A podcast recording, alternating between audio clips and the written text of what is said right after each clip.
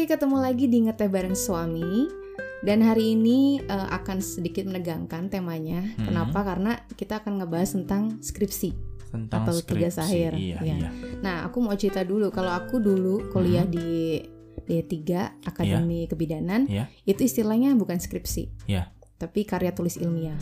Mm-mm. Dan waktu D4 itu juga nggak skripsi, Iya, walaupun setara S1, Mhm. tapi tugas akhir. tugas akhir. Kalau iya. sarjana S1 itu skripsi ya. Mm-mm. Nah, buat temen-temen yang lagi proses penyelesaian skripsi nggak usah tegang juga karena kita nggak akan seserius itu Iya, ya ngebahasnya.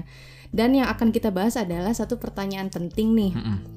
Sebenarnya skripsi tuh berguna nggak sih untuk kehidupan kita setelah kuliah atau kehidupan selanjutnya lah? Iya. Nah, aku mau nanya kamu eh, menurut perspektif sebagai mahasiswa karena kan Mm-mm. sebelumnya kamu jadi mahasiswa Mm-mm. dan sebagai dosen sekarang. Iya, Menurut iya. kamu gimana nih? Iya. Skripsi tuh berguna nggak sih gitu? Oke gini, em, karena mungkin saya beda dengan mahasiswa-mahasiswa yang lain waktu dulu ya. Mm-mm. Saya kuliah S1 kan lumayan lama tuh. Iya. Iya, nanti kita coba bahas juga ya Iya. kenapa bisa lama. Sampai berapa Iya, tahun? sampai 7 tahun. Jadi saya punya pemahaman yang berbeda dengan teman-teman yang kuliahnya ngebut. Mm-mm, mungkin tepat waktu Ya, kan? tepat waktu yang cuma empat tahun udah Mm-mm, selesai lulus. gitu ya. Saya sampai 7 tahun dan kalau saya memahami dari awal skripsi awalnya sih sama, saya berpikir yang sama kebanyakan orang. Skripsi itu apa sih gunanya? Heeh. Kayaknya nggak guna deh, Mm-mm. gitu kan? Sempat mikir gitu Iya, ya. nggak guna. Cuma cuma hikmahnya cuma apa? Cuma belajar sabar. Mm. Karena kita bolak-balik nyari bimbingan, dicoretin, terus menghilang dosen-dosennya, misalkan pembimbingnya Kita Atau- kejar-kejar terus. Iya kita kejar-kejar waktunya udah mepet nambah semester lagi Hmm. jadi cuma ada yang bilang cuma apa namanya mendapatkan hikmahnya untuk kesabaran aja Belajar sabar. tapi sebenarnya enggak dari dulu sampai sekarang eh, waktu mahasiswa juga saya udah Hmm. menyadari bahwa skripsi itu sebenarnya eh, mengajarkan kita mungkin semua karya tulis ilmiah ya Mm. Udah baik-baik tugas akhir maupun apa tadi namanya skripsi Iya. terus uh, Karya tulis ilmiah. karya tulis ilmiah. lain mungkin.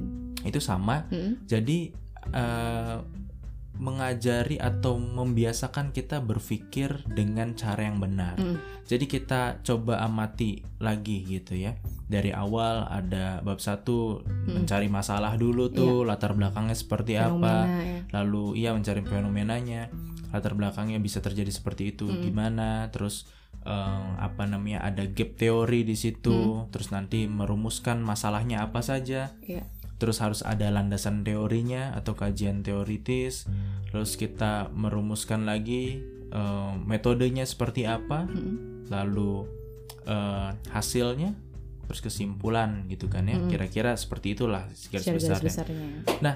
setelah eh, saya menjadi pengajar atau pendidik Mm. untuk mahasiswa dosen gitu ya akhirnya semakin jelas lagi nih Mm. sebenarnya ya memang itu em, diharapkan Mm. kita yang sudah menyelesaikan itu itu kita bisa mensinkronkan ilmu-ilmu yang sudah kita Dapat. dapat dalam eh, kehidupan nyata Iya. atau kehidupan sehari-hari. Makanya diadakan penelitian seperti itu atau karya Hmm. tulis seperti itu atau skripsi. Nah, dari awal kan sebenarnya kita harus tahu dulu nih, misalkan kita melihat suatu masalah. Mm. Sebenarnya kalau dalam kehidupan sehari-hari kita nggak perlu nyari-nyari masalah. Hmm. Cuma kalau lagi skripsi kan kita harus nyari masalah nih. Mm. Masalahnya yang unik, yang seru, kayak gimana yang untuk dibahas yang enak Hmm. gitu kan. Tapi kalau dalam kehidupan sehari-hari masalah pasti ada Mm. ketika melihat masalah kita harus ngelihat juga nah ini kira-kira latar belakangnya apa sih kita perlu penting gitu Mm-mm. em, Untuk ngebahas. untuk ngeberesin masalah Mm. itu gitu kan nah itu juga sama juga di situ terus kita merumuskan sebenarnya ini apa aja yang kira-kira terkait dengan masalah kita A B C D gitu kan apa sajanya ya. iya di situ. Disesuaikan dengan teori-teori yang sudah kita tahu. Pengetahuan-pengetahuan yang sudah kita tahu, pengalaman-pengalaman yang sudah kita tahu kalau dalam kehidupan sehari-hari. Lalu dirumuskan dalam landasan teori itu kita mikirin tuh gimana sih masalah itu kok bisa gini, kok orang bisa tiba-tiba nggak suka sama kita oh ternyata mungkin gara-gara kita seperti ini atau gara-gara dia seperti itu atau Hmm. gara-gara lingkungan seperti ini atau gara-gara waktu pada saat itu hujan dia buru-buru sehingga kita kira dia marah sama kita padahal kita Padahal salah ya. gitu ya Hmm. merekanya aja yang eh, dianya lagi buru-buru dan Hmm. lain-lain nah terus kita mikirin lagi dari indikator-indikator itu atau dari kemungkinan-kemungkinan itu kita pikirkan lagi dengan metodenya kita mau menyelesaikan dengan cara apa nih Hmm. Eh, kira-kira kalau eh, dalam ilmiah kan ada metode-metode tertentu Iya. tapi kalau dalam kita kehidupan sehari-hari Mm. ya mungkin kita akan lihat aja dirunutkan saja awalnya seperti apa sampai akhirnya seperti apa dan variabel-variabel itu kita masukkan yang tadi Hmm.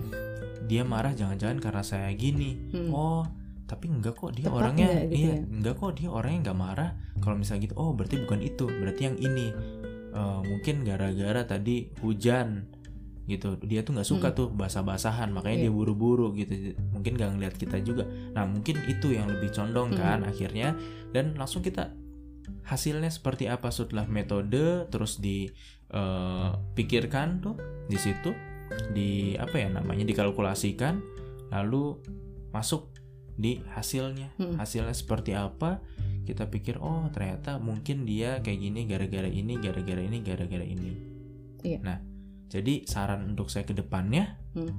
simpel saran ya saran untuk kita ke depannya ya kayaknya kalau misalnya nanti lain kali kalau gini saya akan lebih baik lagi deh nggak seperti Hmm. ini nggak seperti ini nggak seperti ini jadi supaya dia responnya lebih baik misalkan Iya. seperti itu nah dan jangan lupa di setiap cara berpikir atau setiap uh, kajian ilmiah Hmm. atau skripsi juga tetap ada limitation itu Hmm. keterbatasan tuh Hmm.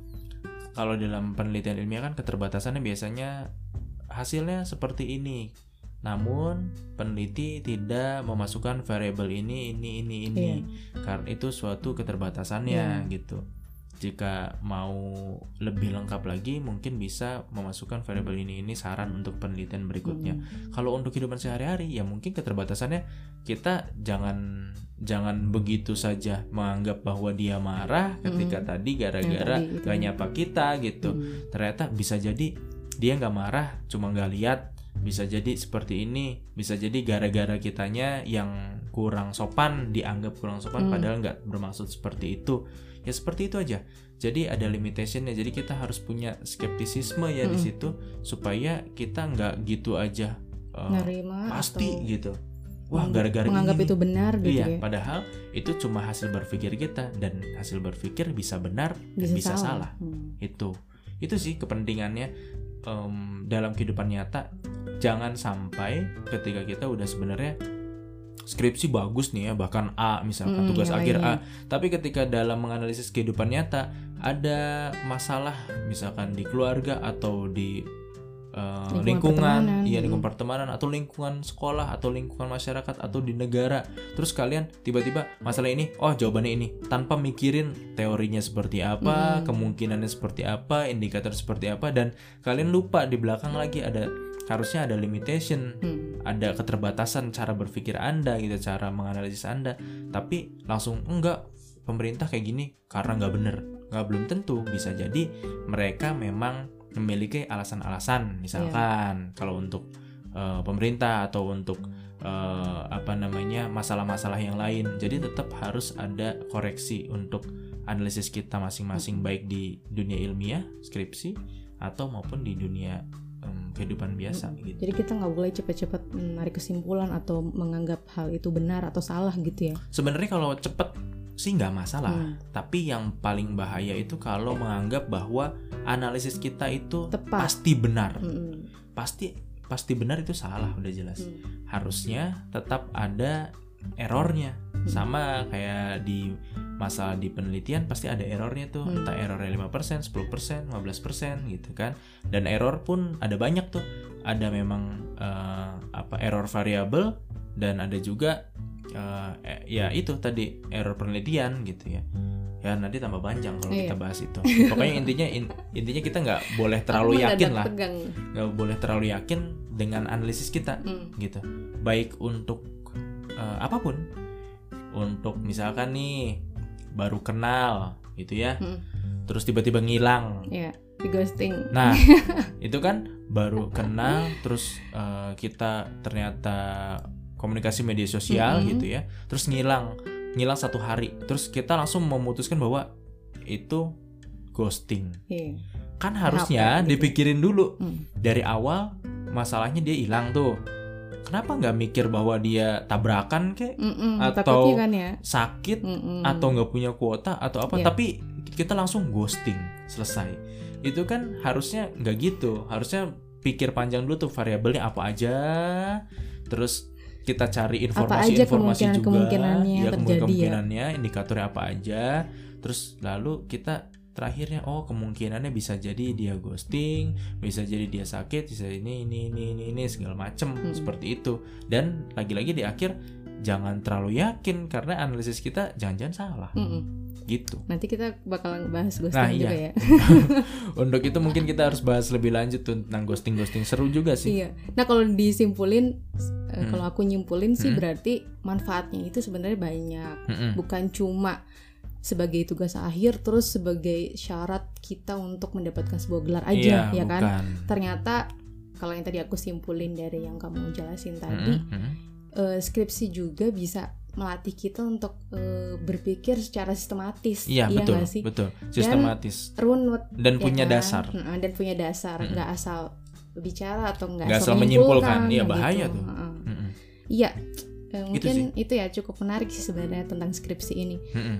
Karena banyak juga yang ternyata eh, udah kuliah tepat waktu Mm-mm. ya kan mas tapi nggak nyampe skripsi Heeh. itu dia berhenti mandek iya itu juga Karena ada mentok, seperti itu ya kan? ada Ada yang yang judulnya judulnya nggak diterima-terima gitu Iya. kan sama dosennya ya ada juga yang udah lulus segala macam Mm-mm. tapi nganggepnya nggak ada gunanya gitu Iya. karena nggak nyampe cuma formalitas misalnya soalnya dosen juga nggak semuanya menjelaskan bahwa skripsi itu gunanya untuk kalian bisa berpikir Mm-mm. sistematis. Enggak tapi em, kalau saya pikir memang harusnya paham sendiri. Iya. Dengan kita terlatih seperti itu kita bisa berpikir dengan sistematis memiliki dasar dan menyadari bahwa hasil berpikir kita itu belum tentu benar Mm. mungkin cukup ya daripada nanti melebar dan bikin makin tegang. Iya. Nah buat teman-teman yang misalnya lagi nyelesain skripsi mudah-mudahan cepat selesai iya menurut ya cepat kan selesai walaupun lancar ya Mm-mm. walaupun sekarang lagi di ma- masih di masa pandemi Mm. mudah-mudahan tetap semangat gitu kan Iya. untuk lulus Mhm. Oke mungkin cukup sekian. Barangkali ada teman-teman yang mau sharing boleh eh, komen di bawah. Mhm. Mungkin mau sharing tentang pada saat ngerjain skripsi itu gimana. Terus pendapatnya tentang eh, manfaat skripsi iya pada saat eh, akhir perkuliahan gitu kan. Mm. Boleh juga sharing ya. atau ada unek-unek ya silahkan Mm-mm. Mhm. Mau cerita apa pun pengalamannya tentang pengerjaan skripsi. Oke segitu dulu ngeteh bareng suami kali ini. Ya. Sampai jumpa di ngeteh bareng suami selanjutnya.